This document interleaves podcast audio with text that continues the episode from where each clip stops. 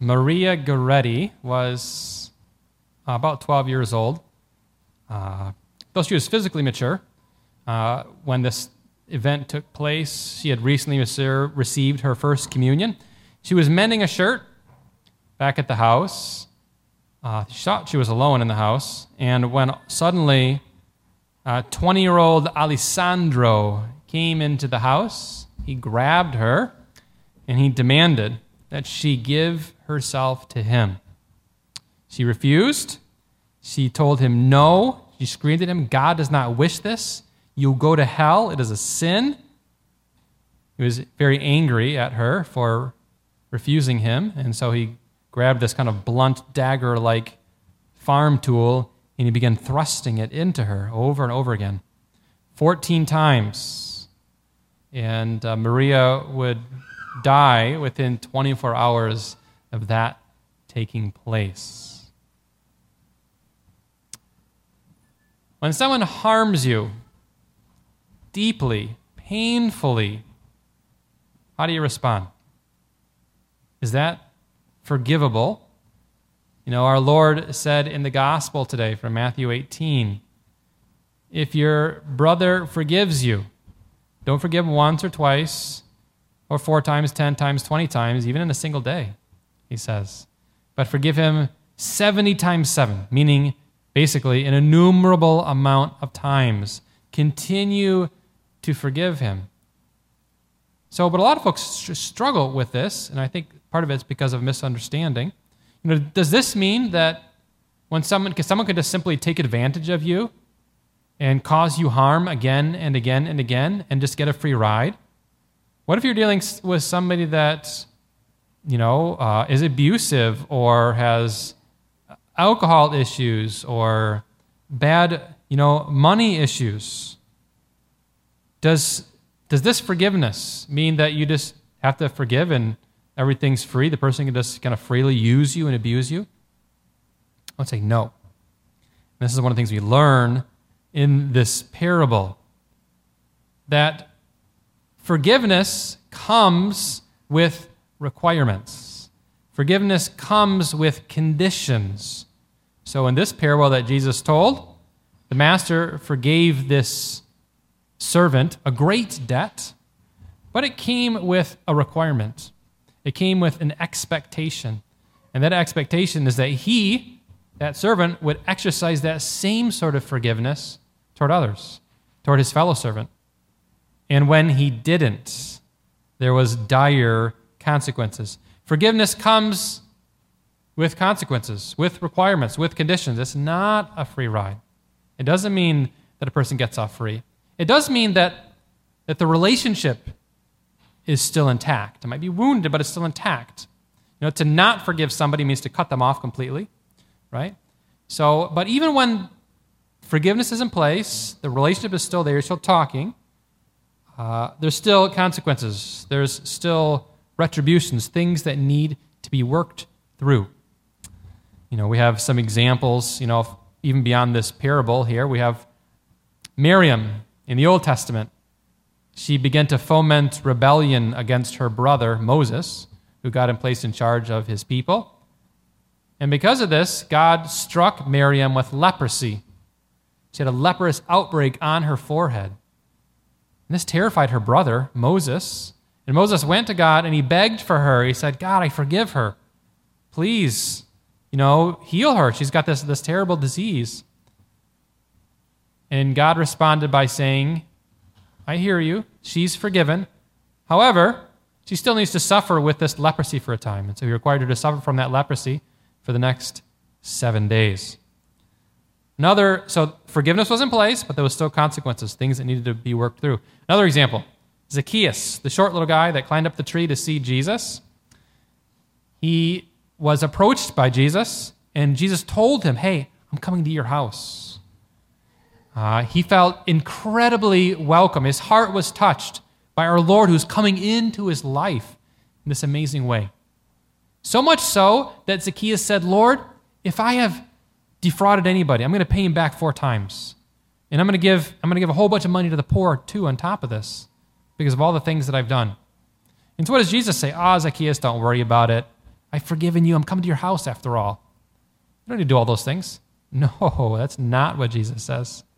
In fact, the scripture says that our Lord rejoiced because of what Zacchaeus was doing in paying back those people that he had defrauded. Yes, there's forgiveness, but there's conditions. There's things that still need to be worked through, reparations, repairs that need to take place. This is the teaching of the scripture again and again and again. This means that if you have, you know, someone who's taking advantage of you, maybe a husband who drinks, a wife who goes and spends money like crazy, or, or who knows, whatever else, some sort of abuse, uh, do you just let this happen? You know, is it charitable? Is it really truly loving to allow someone to mistreat you again and again and again and for there not to be any consequences? No, of course not. That's not what's taught by, that's not what's meant by forgiveness. That's not what's taught in the scripture. It's conditional. Pope John Paul II, St. John Paul II, wrote in a letter, it's called Dives, uh, Divis Misericordiae, he says the requirements of forgiveness does not cancel out the objective requirements of justice. In no passage of the gospel, meaning nowhere in the scriptures, uh, does forgiveness or mercy as its source mean indulgence toward evil, toward scandal, toward injury or insult.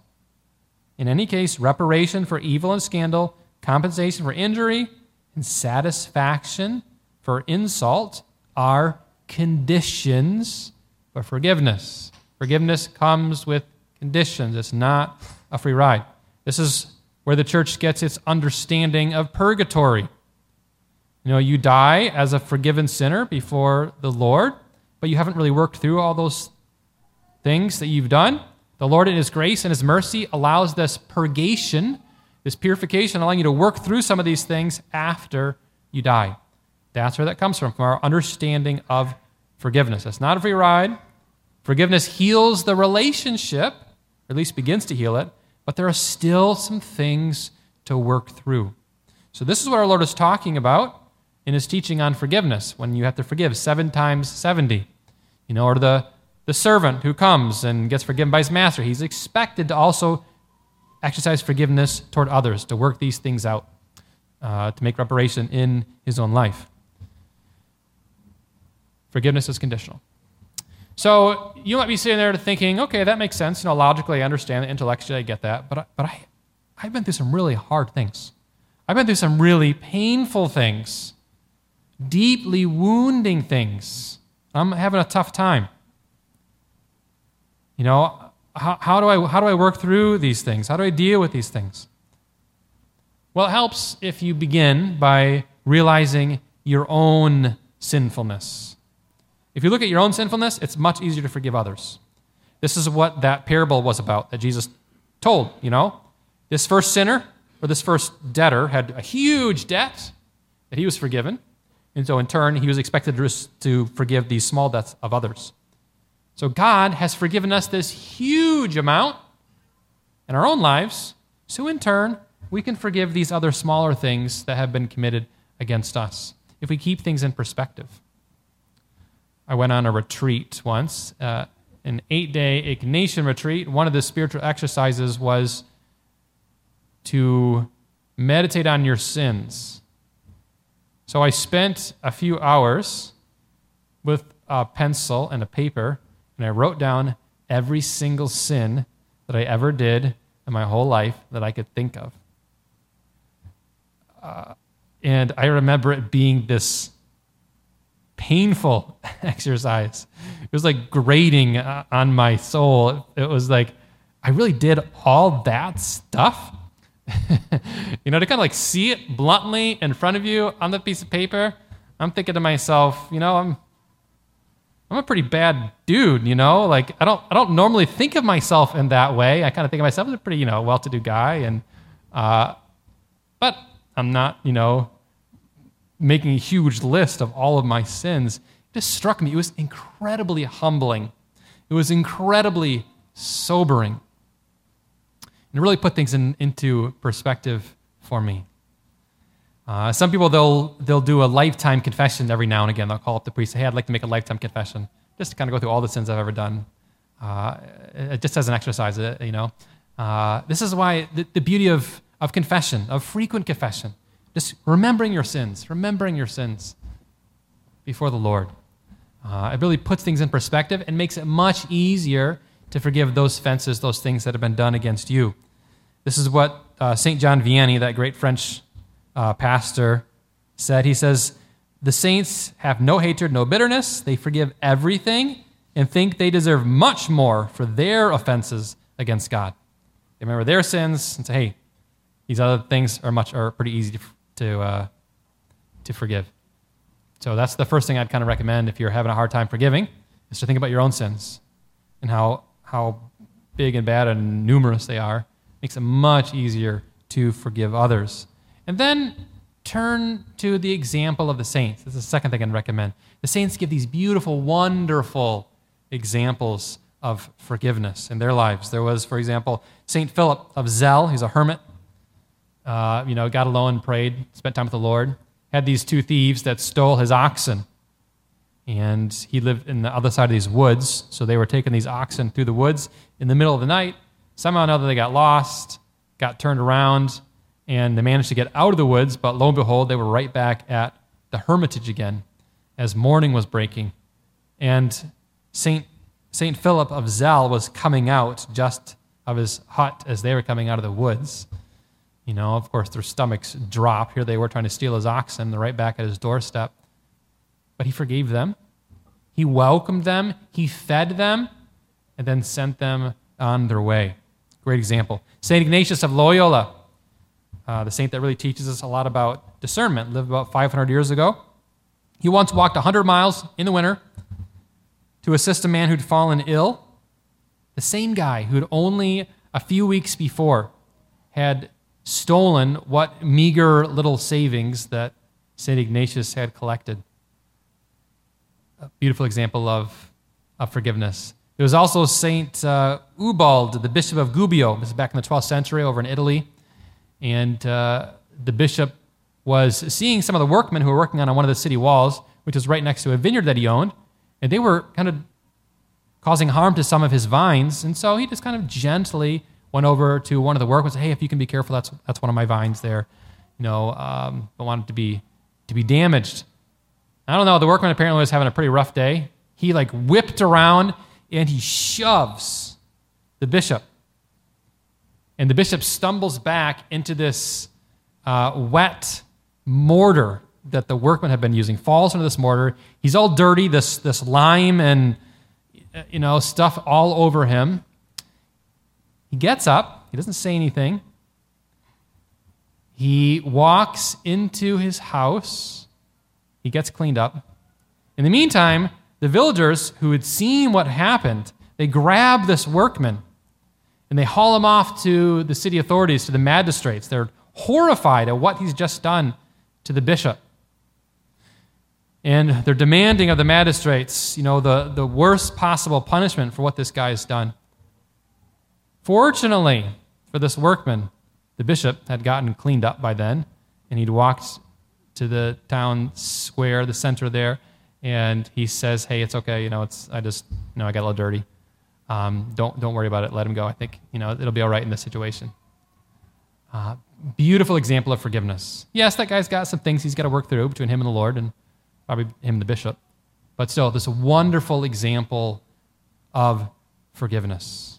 You know, you're not, uh, we're required to be open like the saints are, being willing to forgive those offenses uh, that are against us. The saints give us a beautiful example looking at your own sins. Great way to grow in humility and to be able to exercise that forgiveness, even when it's hard, even when you're struggling. Two things that I would recommend. Forgiveness is conditional. It's not a free ride. It's tough, it's hard, but it helps if you realize your own sinfulness, if you look to the example of the saints. Um, Maria Goretti, who I started the homily with, you know, she died after being stabbed, uh, being at the hospital, but not before she forgave Alessandro for doing this to her. To her. She forgave him. Alessandro, on the other hand, was not sorry. He was angry and surely he got stuck in prison for a good long time. Uh, just mad about the whole thing, mad about his life, just mad about everything. However, about eight years uh, of being imprisoned, he had this vision where Maria appeared to him in a dream, and she gave to him 14 lilies, the same number of stab wounds that she had experienced. He, after that vision, he was something changed within him. Uh, uh, this, this repentance, this, uh, you know, this contrition that came about him.